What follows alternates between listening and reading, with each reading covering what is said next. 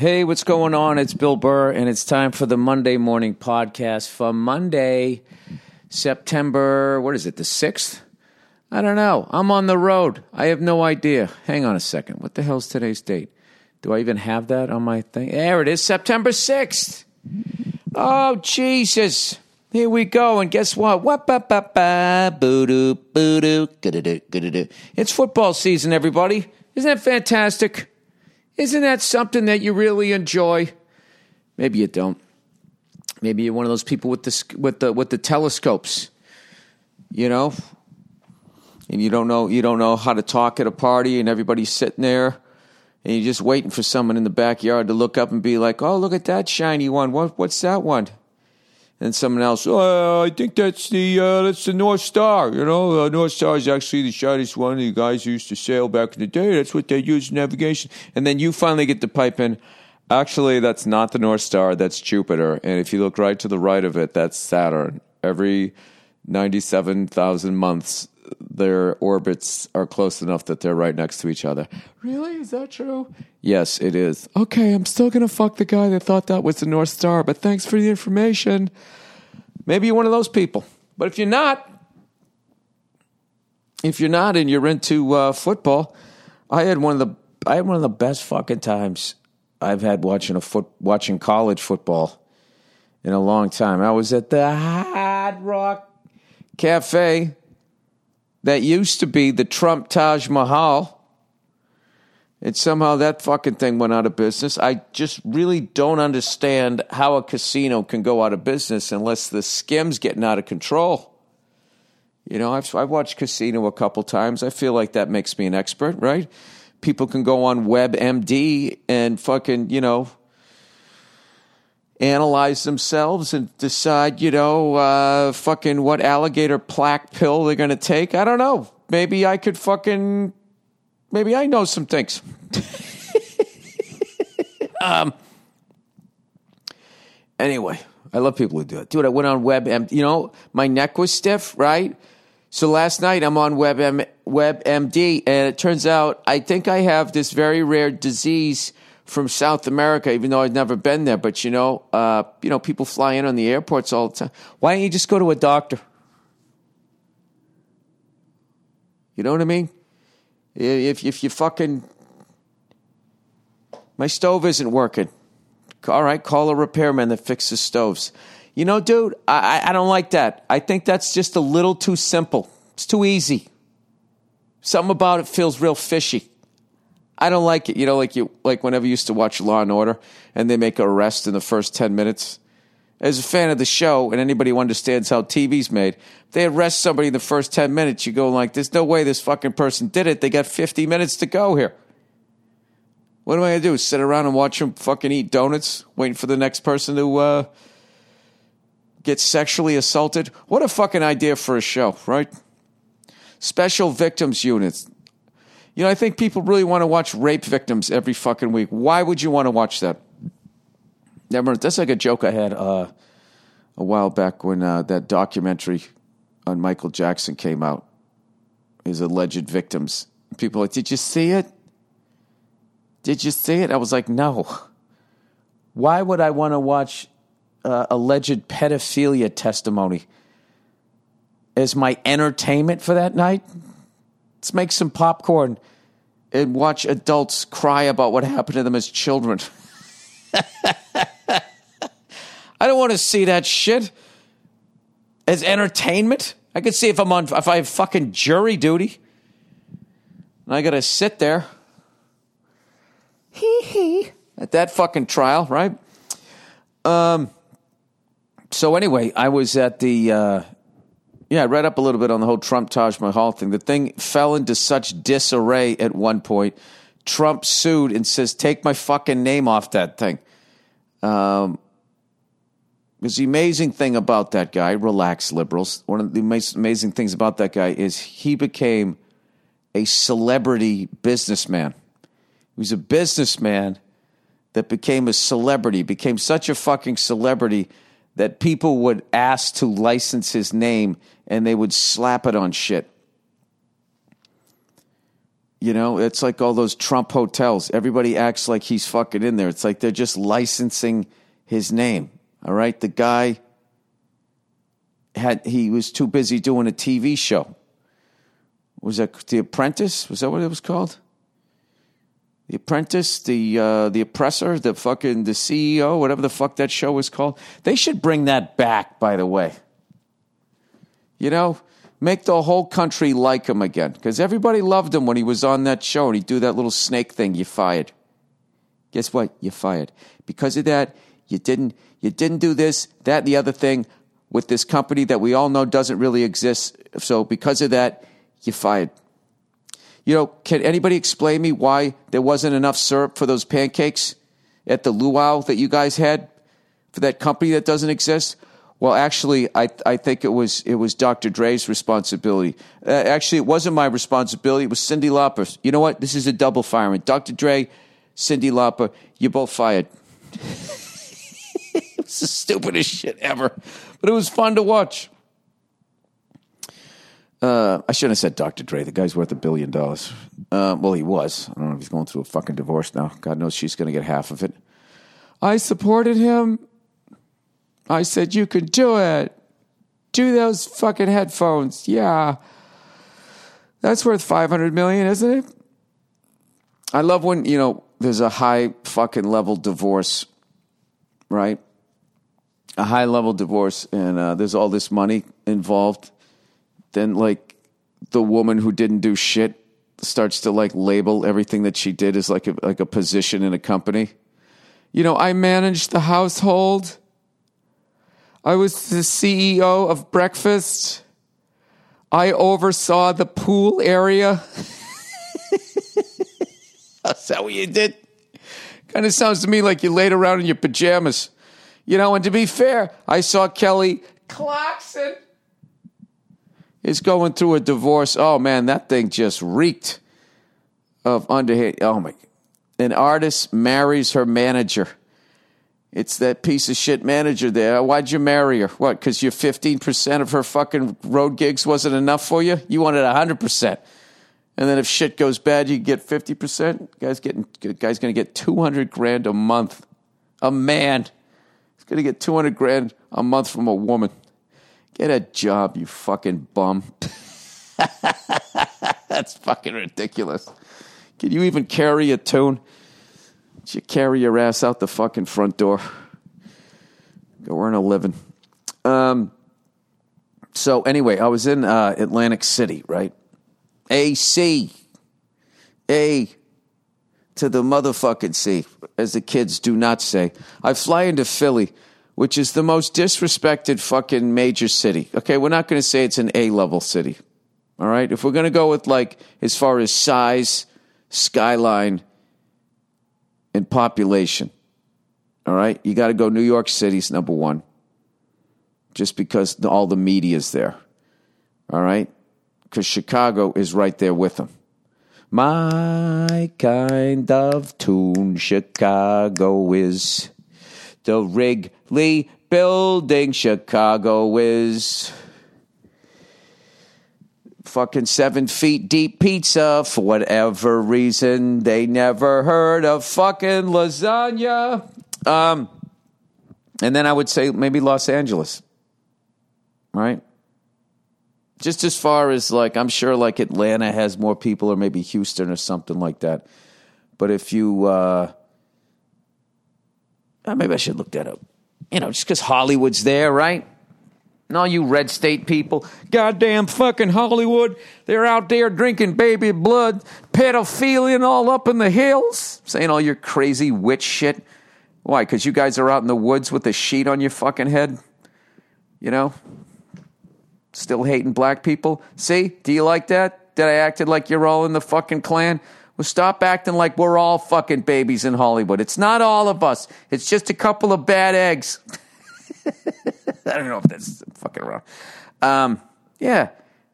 Come on, man. We're the ones who make all your fucking movies, all your TV, right? Oh, my nose. Oh, my nose. Marcia Brady. That was us. All right? Give me back my son. Once again, that was us. All those wonderful movies, they all came from there. What do we do? We, we say a couple of liberal things on the Twitter there, and you're ready to walk away from us. Hee haw, that was us.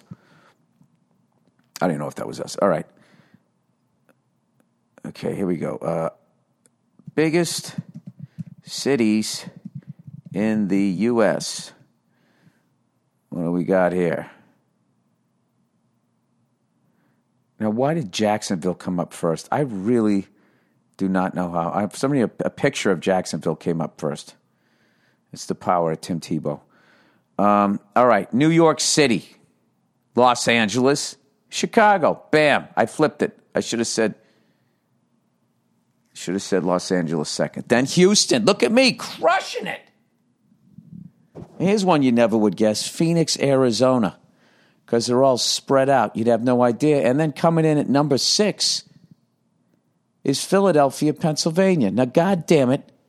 You would think if you were the sixth largest fucking city in the United States, that when I take a nonstop flight from fucking Los Angeles to Philadelphia, I could get a plane that was a little newer than the one that I flew on, that I swear to God, Will Smith sat on that thing when he went out to go test for the Fresh Prince of Bel Air. Oh, I'll tell you, it was old. I took the red eye, right?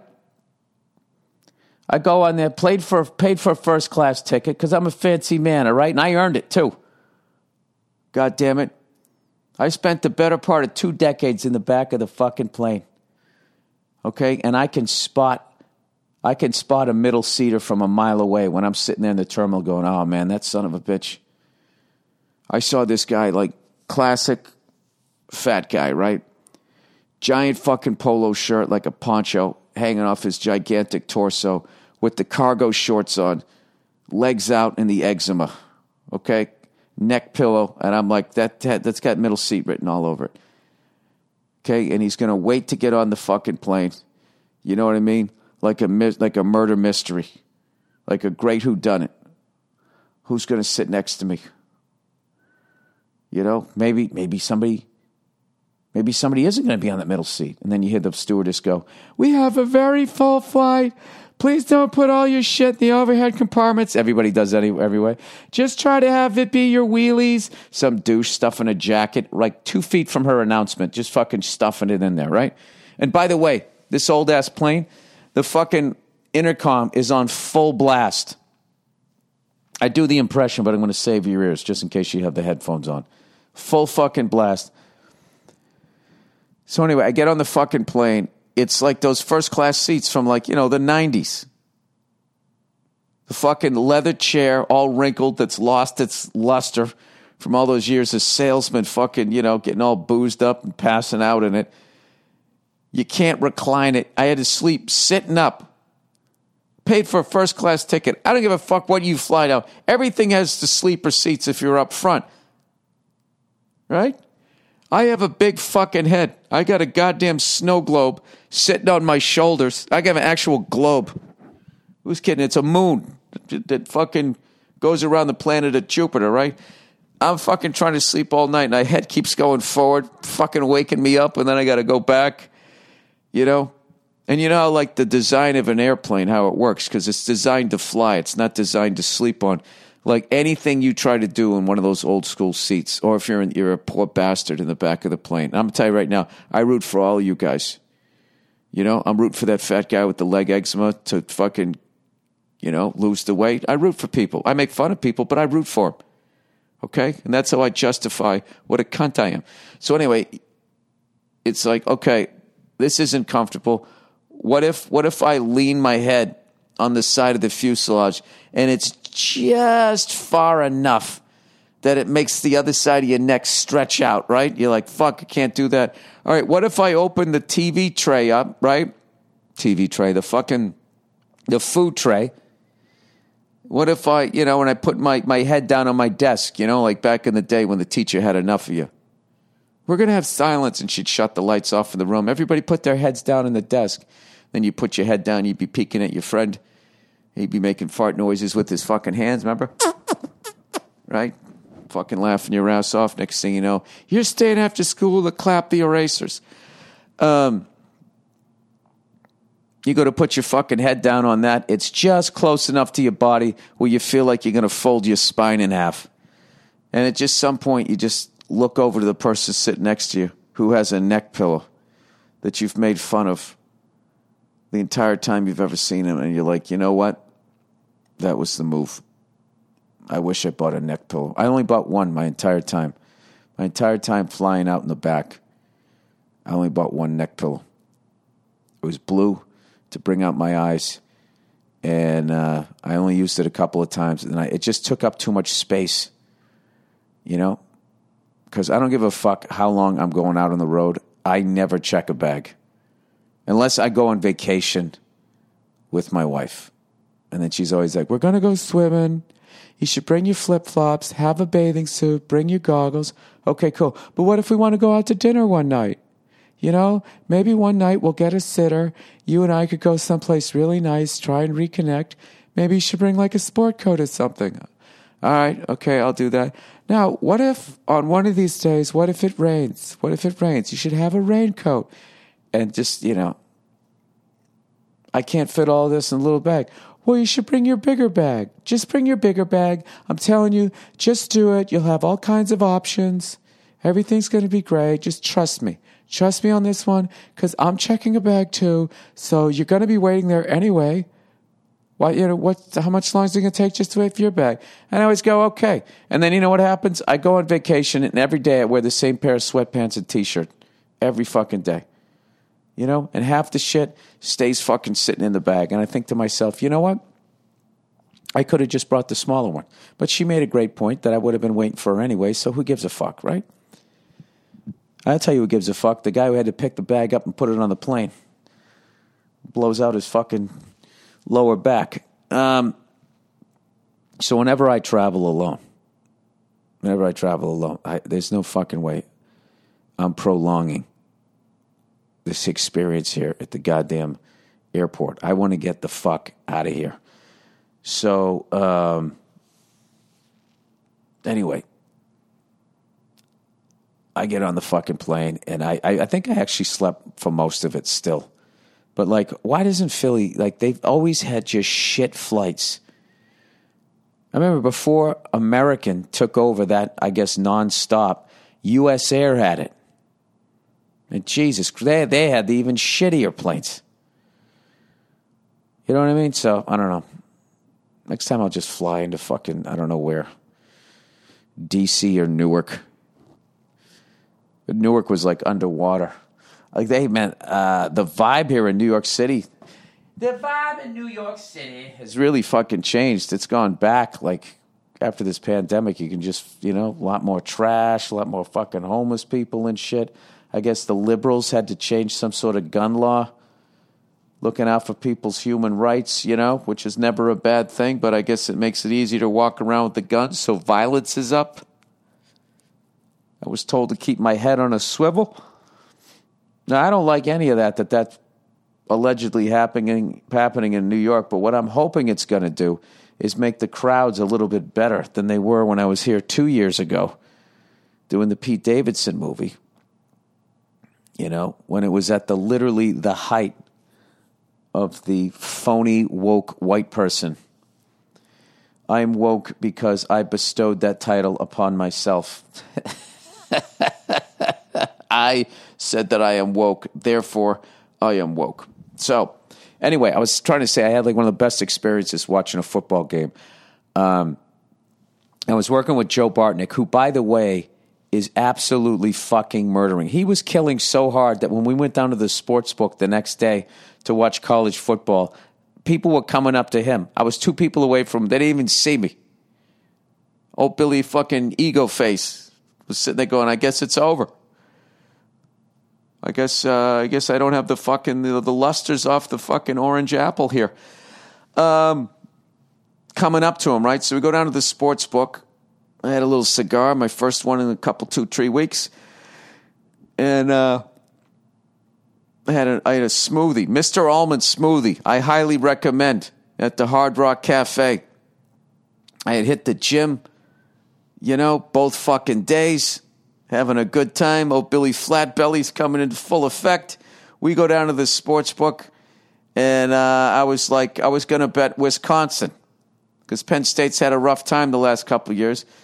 And Bartnick's like, come on, man, we're doing a gig out in Penn State coming up. He goes, uh, what are you, you know, that's bad karma. I was like, you know what, you're right, I'll take Penn State. And then he liked the Georgia Bulldogs, and I was like, you know, it's the first week. What the fuck do I know? I'll take the Georgia Bulldogs too. Then I go, oh, look at this. The late game. LSU is playing UCLA. I'll bet LSU. So every one of them, I bet the spread. I don't like combining games. You know what I mean? That's like, you know, the plane crashes and everybody fucking crawls out. We all we all have to survive. You know, you go solo. That's what the fuck you do. You got a better chance. You know, I don't want to fucking be hanging with this sleep apnea guy. Um, so I bet Penn State, which is one of the great college games I've seen. Classic Big Ten matchup. Zero zero at the half. Okay? Not you know not true sports fans are shutting it off because all they all you know when you're not a fan of a sport what you want to see is offense. That's your big fucking thing all right? You want to see scoring. It's like you know when an american watches soccer. What is our big complaint? Dude nothing's happening. Meaning the ball isn't going into the fucking net. That doesn't mean nothing's happening. You just don't have an ability to watch the game at a higher level, I guess, of understanding it. Um, so let me see here. I want to make sure I got the Penn State roster here so I can give a shout out to some of the players. Um, who was that kid who got kicked out of the fucking game for that bullshit targeting? It was such a bullshit target that the, the refs didn't even fucking call it. And then the quarterback sitting there complaining. He hit him with his shoulder and the helmet at the same time. I understand that it's it's it's a uh, I don't know I forget the names. Number five, that wide receiver, they couldn't cover him. Number thirteen, and I think a guy number forty-one on the defense had a nice big hit, and uh, just a right down to the end, right down to the end, uh, uh, uh an incredible game, and uh, Penn State with some huge stops, turnovers, and all of that type of stuff. And I got money on the game, and I was flipping out. What Ellis Burks? Thought he played for the, or is it Brooks? Um, Ellis Burks played for the Red Sox. I don't know. Great game. You know, I just put hundred bucks on, hundred to win like ninety-five, right? And then the Georgia Bulldogs, right? Another hundred to make ninety-five. I hit that one too. And then LSU, ah, you know, just couldn't make it happen. I love all these fucking assholes. So in the end, you know, then I lost that hundred bucks. So I was up like ninety five bucks or whatever the fuck it was. But I was just sitting there smoking a stick. You know, smoking a cigar inside is just unbelievable. And I always think of this highlight that I saw a long time ago of this um,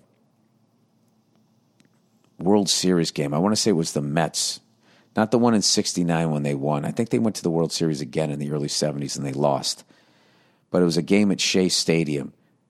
And it was a World Series. Of course, it was during the day because that's how they did it back then. It's probably over in two and a half hours, two hours and 20 minutes, like baseball games were back in the day. And they cut to the crowd at one point, and there's a guy in the crowd with a hat on, not a hipster, wearing a hat because that was part of his generation. And he was smoking a cigar. And there was women around him. Nobody was bitching at him. I was just like, can you fucking imagine going to the World Series? It's on during the day. It's going to be over in two and a half hours, and you could sit in the stands smoking a cigar.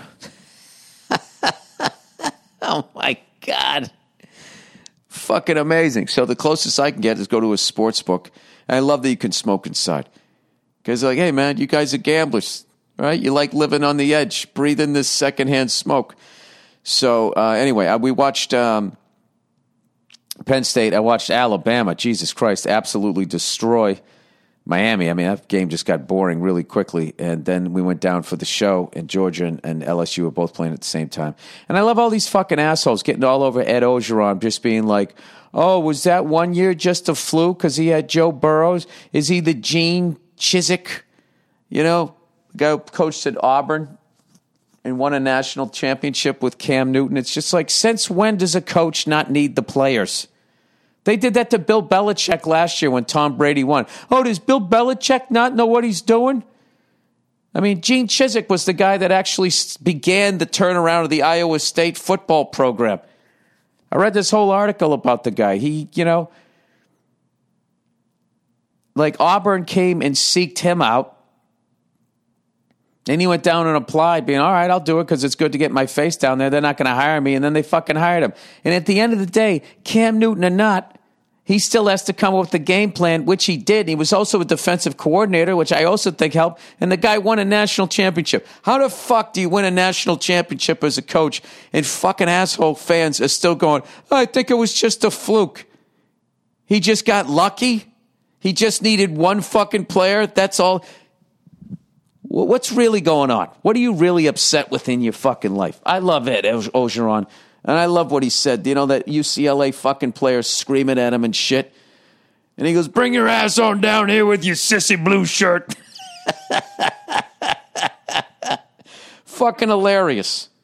Which it was. And of course, people are like, Aren't coaches supposed to set an example? You know? It was like, What about that fucking cunt screaming at him? He obviously wanted to talk shit. He obviously wanted to fucking stir it up a little bit. He wanted to take the bull by the horns. You take on the bull, you get the horns. That's what the fuck happened. I love that he said it. It was fucking hilarious. You know, that goes back to that bit I, I used to do about uh, the malice in the palace when that fucking asshole threw that drink on Metta World Peace, right? And then he, it, it's just like you explain to me any other place in the world where a guy his size would take a full drink and throw it in a guy uh, world peace's size. He wouldn't. And then he's at a fucking game. And then he does that shit. And then as as a fucking man, this guy's supposed to let somebody throw a drink in his face and not do anything about it. You know, and I remember when that shit came out, all of the, all of those. That was the whole source of the bit all of the fucking sportscasters going like, there is no reason for you to ever go into the stands. There absolutely is a reason. And I think because he did that, that made a lot of fans maybe get their fucking behavior in check a little bit.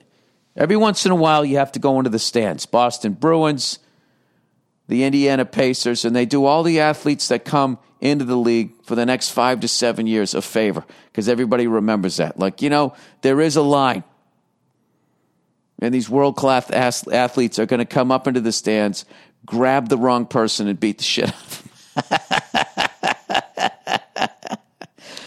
um, all right, let's do a little. Uh, let's do a little advertising here. Wait, I can't. I got to talk about a few other things. Um, what was I going to say? I've been watching some of the U.S. Open. I tweeted, joking around, like I always forget that I love tennis because you know, there's only so many hours in the day. And all you have to do is just tune in to a major and just sit down and watch a tennis match to realize the absolute fucking war that a game of tennis is and the amount of like you know back and forth of momentum the psychology of it. I mean it's just incredible. I watched uh, that carlos alvarez or is it alvarez? I don't know. It's, it's az not easy um, defeat that Stefano uh. Is that how you say it? The bathroom break guy. I guess he took a bathroom a seven minute bathroom break and let the other guy cool down in his previous match and came out and kicked his ass, which was like within the rules. So afterwards, the press was giving him shit, and he goes, "Well, what the you know? Tell me what the rule is." Well, you know, there's sort of an unwritten rule that maybe you don't take a fucking seven minute piss. Uh, tell me where it says that. You know, I, I would like you to look back uh, Djokovic. You know, what, what about that? Uh, seven year? Yeah, that was a three minute piss. Okay, well, you know, I have more fluids. My uh, I have big, you know, big Greek dick. It takes you know longer time to come out the tunnel. Um, so they were all giving him shit about that. But Carlos Alvarez was on is, is the uh, first time since the early 70s like a, a, guy ranked as low as him defeats a three seed and then i also watched this woman uh, is it layla l-e-y-l-a-h fernandez defeat a three seed. And uh, I don't know. You just sit down, you start watching, and you get just fucking get into it. And uh, I'll tell you, I mean, a five set men's match takes like four hours. Four fucking hours of those guys out there. I mean, I don't, I don't know how. I, I now understand why most of them retire by the time they're thirty. Forget about your your the obvious, your body just giving out after a while. Just like, dude, I can't fucking do with this with the shin splints and shit. Uh, I just can't imagine the the mental. Like you're getting the ball every possession. It's either coming at you or you're serving it.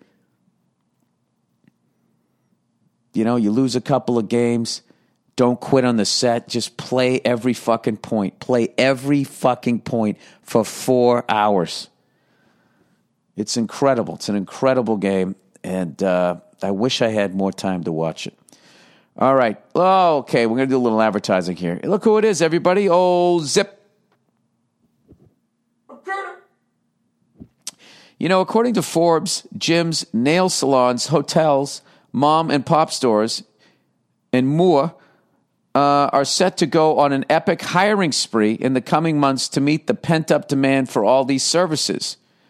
Okay, talk about any business that you are especially excited to return to or that you have already returned to. Uh, what am I excited? Uh, what am I excited about?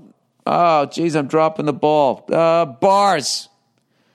Bars. Fucking uh, cigar bars. Uh,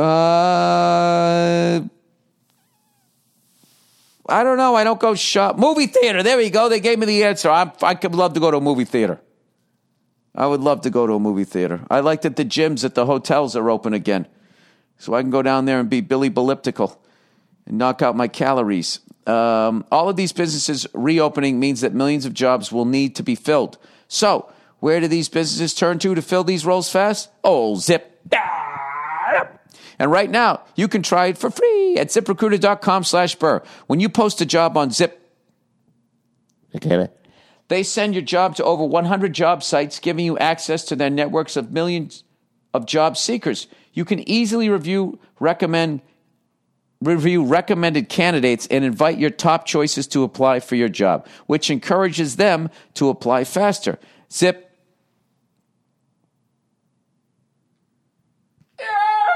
Technology is so effective that four of five employers who post on ZipRecruiter get a quality candidate within the first day. And right now, you can try Zip for free at this exclusive website, ziprecruiter.com slash burr. That's ziprecruiter.com slash burr. Spell out burr, B U R R. Just go to ziprecruiter.com slash burr.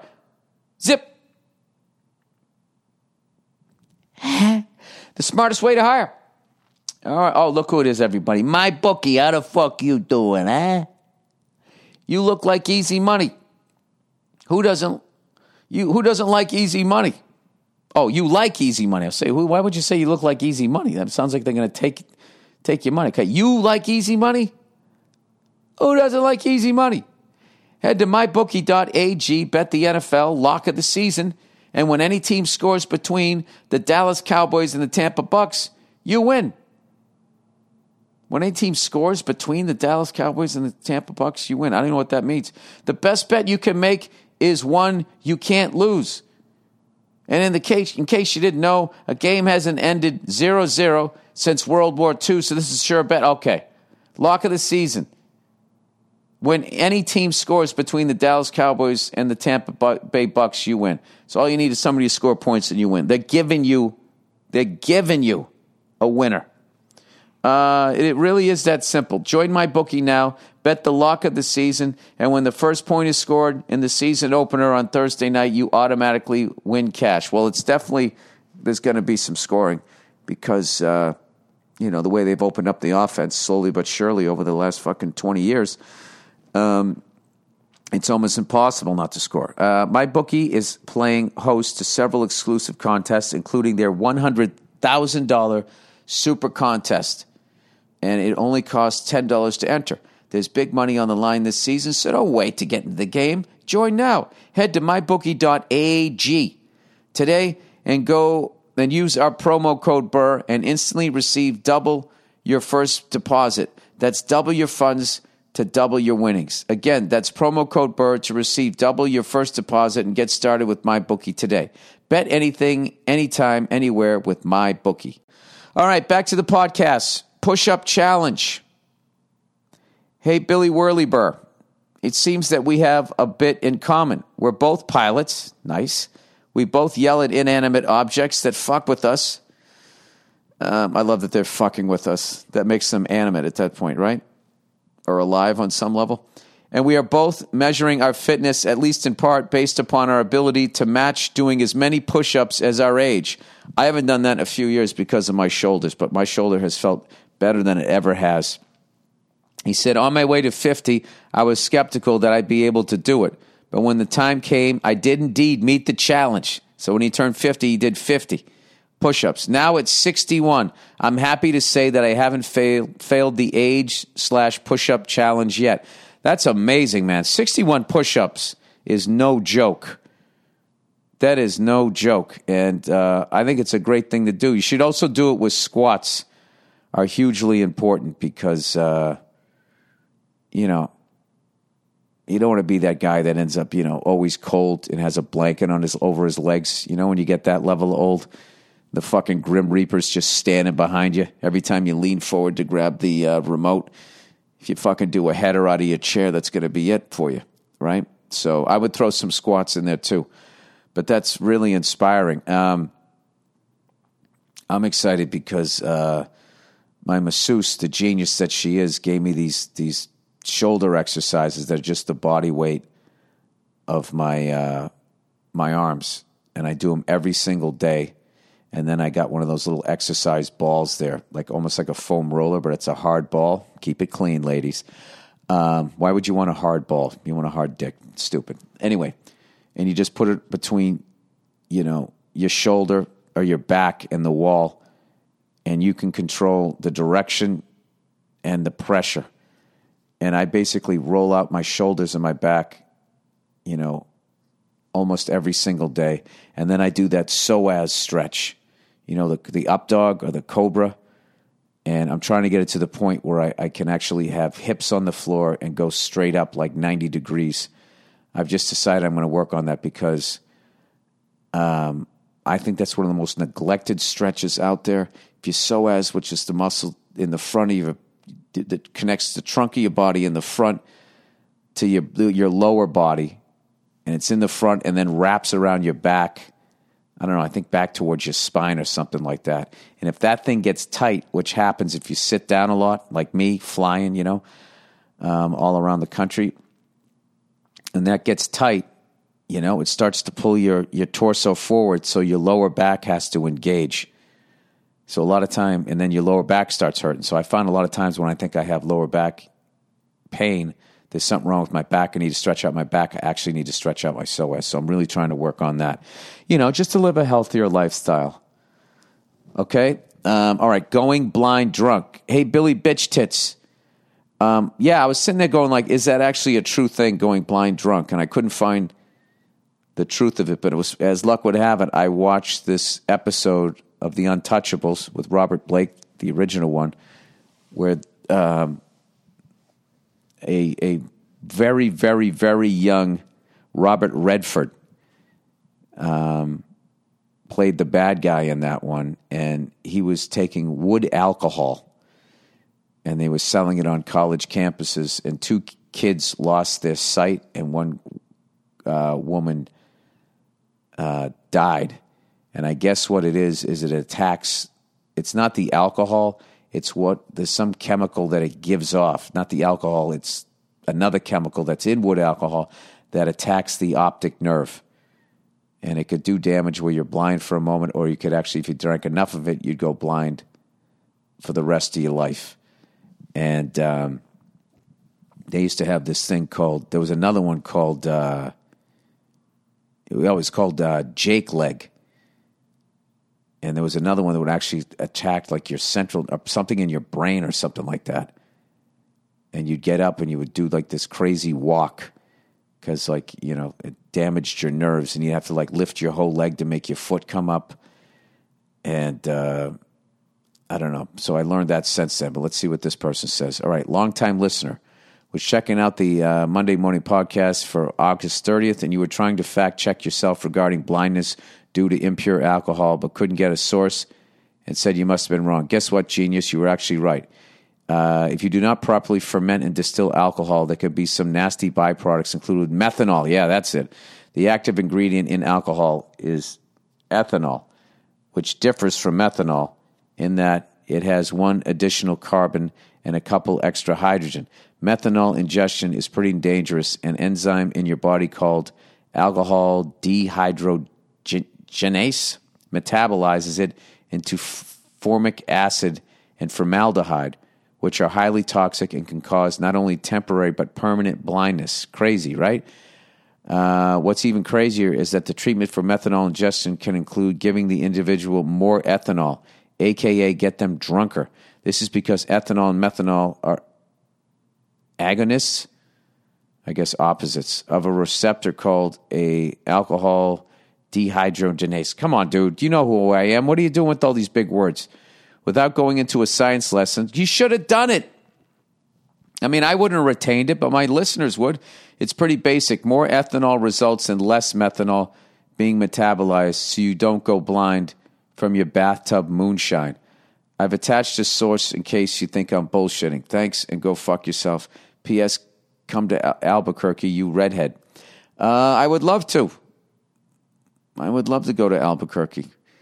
Um, every time I go to Albuquerque, I think all the wonderful experiences I had playing a very, very super small role in one of my favorite TV shows of all time, Breaking Bad. Um, I still remember that cool airport with that giant snake thing that they have when you go down the hill. Uh, I also remember standing on set watching weather from like 30 miles away approaching, just seeing a rainstorm coming. It was fucking amazing. Um, absolutely gorgeous, gorgeous part of the country. Um, New Mexico is. And, uh, you know, a nice amount of people out there. I'm a big, big fan of New Mexico. And also, not to mention that, a bunch of fucking uh, MMA legends have come out of there. Um, so, yeah, there's a lot of things to like about um, New Mexico. All right, independent woman rant. Billy Boy saw this on Reddit and thought you enjoy. Girl wants to be an old school woman. No, wait a minute. She wants to be an old school woman. I know she's. This seems like she's going to trick you. All right. Okay, let's see what she says here. I'm supposed to watch this. 37 seconds. Here we go. And of course, this sound doesn't work. The sound does not work. Come on. What am I doing wrong? See, this is why I, even if I. Okay, hang on a second. Let me tell you something. You women from the 60s really messed up my life goals. You didn't want to stay at home and clean the house, take care of the kids, you know, have dinner ready for your husbands when they got home from work. She's putting on makeup. That is all I want to do. But no, you thought everyone wanted to be independent. I don't.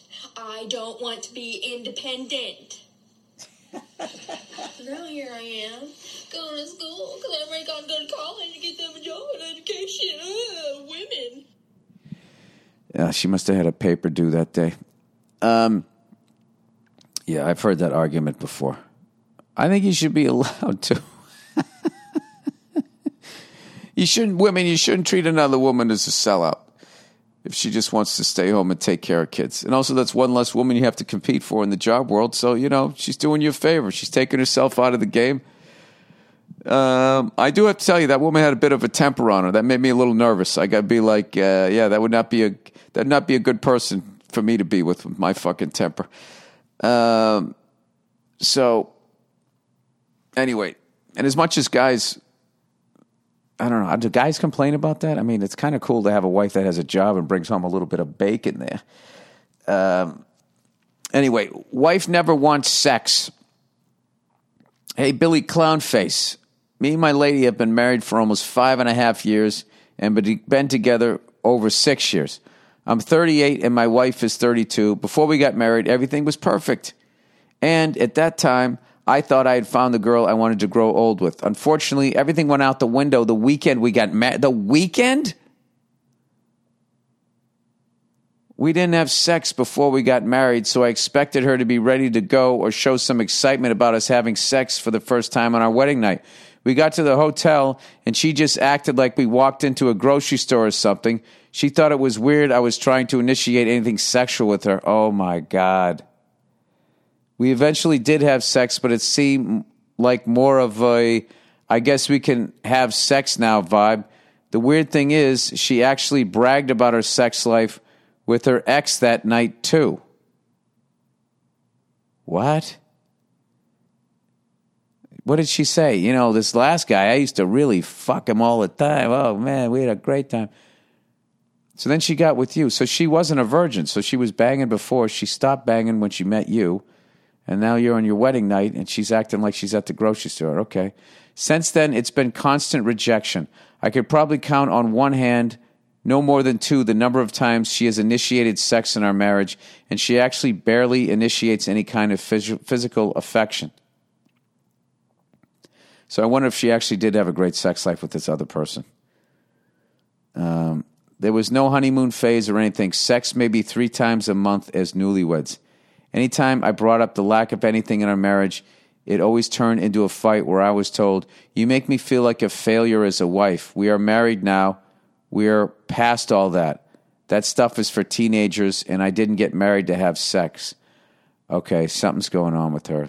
Did something happen to her when she was younger? Is she gay? You know, that could be a thing. Maybe she's trying to make her parents happy and is living, you know, a life she shouldn't be living. Does she not? Do you have halitosis and she doesn't know how to tell you? Uh, the sad thing is, over time, she has let a few things about her past relationship that lasted six years or so come out, and she made it seem like she had a long sex life with this other guy. She had the honeymoon phase with him and pretty much got all the sex she wanted before we got married, and now just wants a roommate that will pay the bills. She will let me have sex with her once a week, but definitely nothing more. To her, once a week is enough, but I want but if I want anything more than that, she claims I'm just I just demand sex from her all the time, and I'm needy because I want a wife instead of a roommate. As a Christian, I don't want to get a divorce.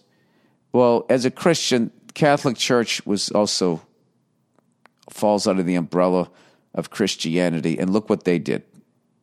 Okay, um, we also had crusades as Christians and did horrible things to Muslim people and all that stuff. So, I mean, listen, if you're not happy, get out of it. He said, but I also don't want to be 45 in a marriage that lacks any kind of intimacy either. At what point do you think it's okay to bail and find someone else? I'll tell you this right now your heart, your soul, and everything that makes you an alive person has already left this marriage. Sorry that this happened to you. I know it's going to be painful. Just get the fuck out. And I'm telling you, this time next year, you know, you're going to be looking back going, what in the fuck was that? Thank God I got out of it. And you're going to be happy as hell. Even if you're single, you're going to meet a woman that likes to have sex with you. And it's going to make you feel good. Nobody should go through that. That constant rejection and dealing with that. Okay. This is just like, you know, there's a guy out there for your wife, but you ain't it. So, you know, you're making her feel a certain way. She's making you feel a certain way. It's not going to get better. So, you know, and you don't want to be old thinking like, I should have just got out of it. Why the fuck did I do that? And another thing too, how the fuck are you going to have a kid if you're having sex once a fucking week? You know, if you want to have a kid, I don't even know if you want to have a fucking kid, but you know, you got to bang away that week when she's ovulating. All right, shark or lion? Hey there, Billy the freckled butthole purr.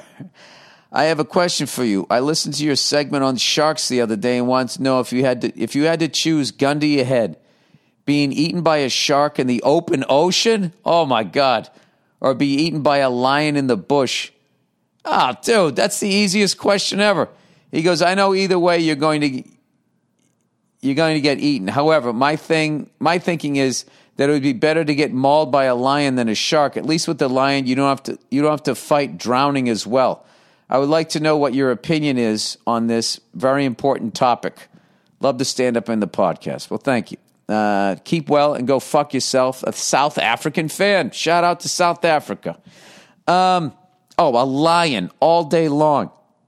And I am basing that on, you know, Siegfried and Roy. I think that was a tiger, whatever, a big cat. Dude, that thing grabbed him, and within two seconds, he went limp. And then that was it. I'm not saying I'm happy that happened. It was absolutely horrific, whatever. But, like, you know, you're playing with lions and tigers, you know, eventually something's going to happen, right? So he just went fucking limp, choked out immediately. What I love about cats, big fucking cats, is they put they it's over. They grab you, you're like, oh, and then they just clamp down and they choke you out. You ask any MMA person, they would rather get fucking choked out than knocked out. They don't want to do, you know, it's just, you know, you go to sleep. Then you woke up, oh, I lost. Oh, okay. I don't have any cognitive damage. You just go to sleep and you would wake up wherever the fuck you go, or you're just dead. You know, if that's what happens, like a squirrel, you're just dead.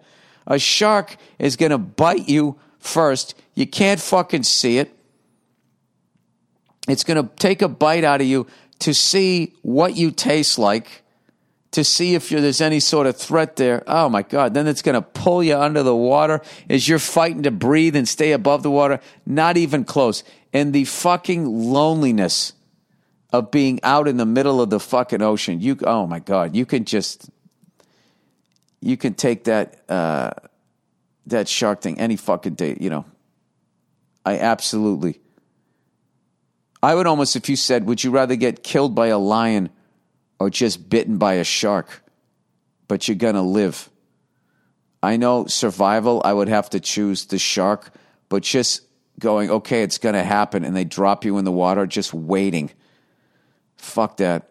You know? That's why I can't stand bears. As much as I love a bear, the fact that they just don't grab their prey by the neck and put them out of their misery, they just fucking hold them down like a big dummy, you know, and just start biting fucking, you know, I don't. It's terrible. I don't want to get mauled. Uh, I want to get choked out. That was an easy one. Absolutely fucking easy. Um, all right. Do I deserve to marry a rich doctor? Well, don't marry the person because he or she is a rich doctor. Marry him because they treat you right. Then the benefits, you married a smarty that's bringing home the money there. All right. Hello, Mr. Bill, best comedian in the world. Burr, look at that. I get a compliment. I'm a 25 year old guy from Morocco. Oh my God, Casablanca, uh, who's lost and uh, don't know what to do and need your take on this. I met this young lady six months ago and we're in love. She's an amazing, nice, and motivated young lady. She's on her fourth year in medical school. Dude, you hit the fucking lottery. She's amazingly nice. She's motivated. She's super smart. Well, I work in an office job that doesn't pay really well and has no future. And she's fucking cool. She likes you for who you are then. The thing is, I've been panicking lately because I feel that I haven't found a path or what I want to do, and maybe I don't deserve her. Oh, Jesus Christ.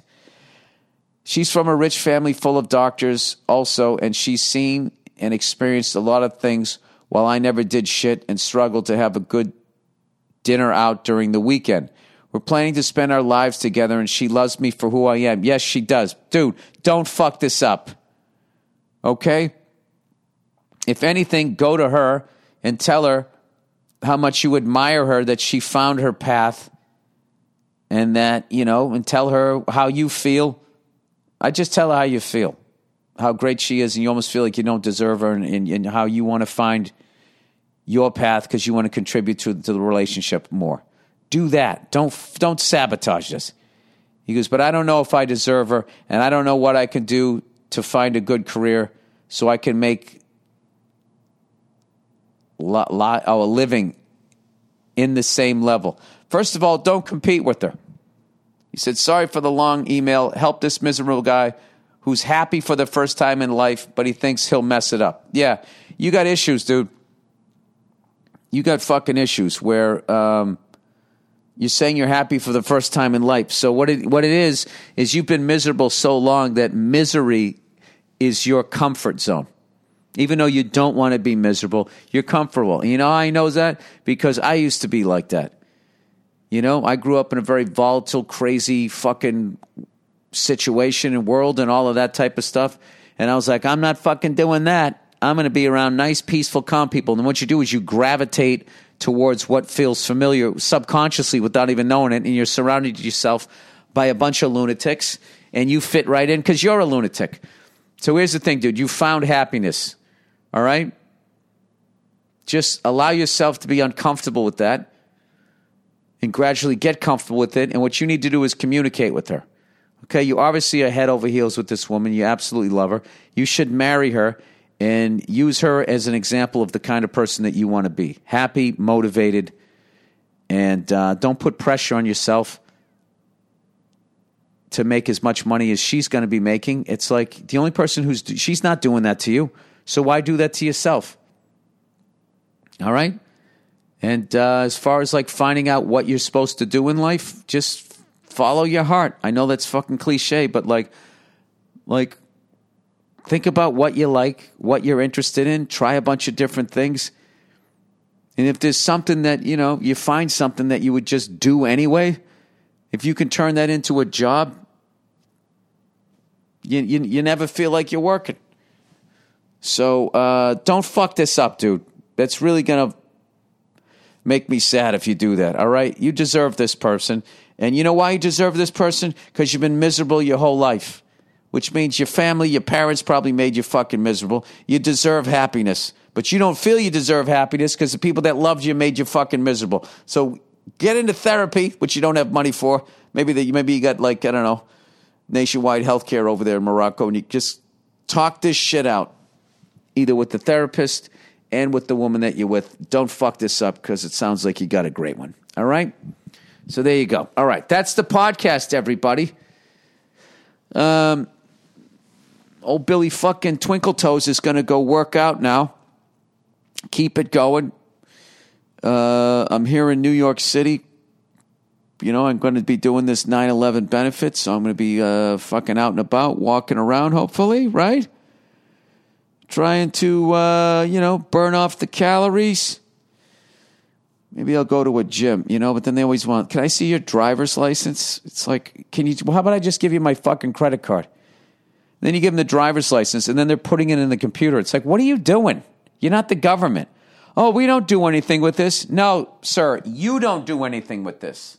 Then it goes into the computer. Then where does it go? You cunt. So I think I'm just going to, uh, I don't know, walk to the comedy clubs. I have no idea what I'm going to do here. But I'm going to stay away from the bagels and the cream cheese. I'm going to stay away from the pizza. I'm going to stay away from all of that shit because uh, I actually got a fucking steak and cheese. I got a great one. I got a Joe Bartnick suggested when we were on our way up to uh, Bethlehem, Pennsylvania. We went through uh, the great city of Philadelphia that for some reason does not get the good planes when you fly to it. Uh, I took a picture. It was Tony something. Not Tony O's. What the fuck was it? Tony L's. What the hell was it? Come on, come on. Tony Luke's. Tony Luke's.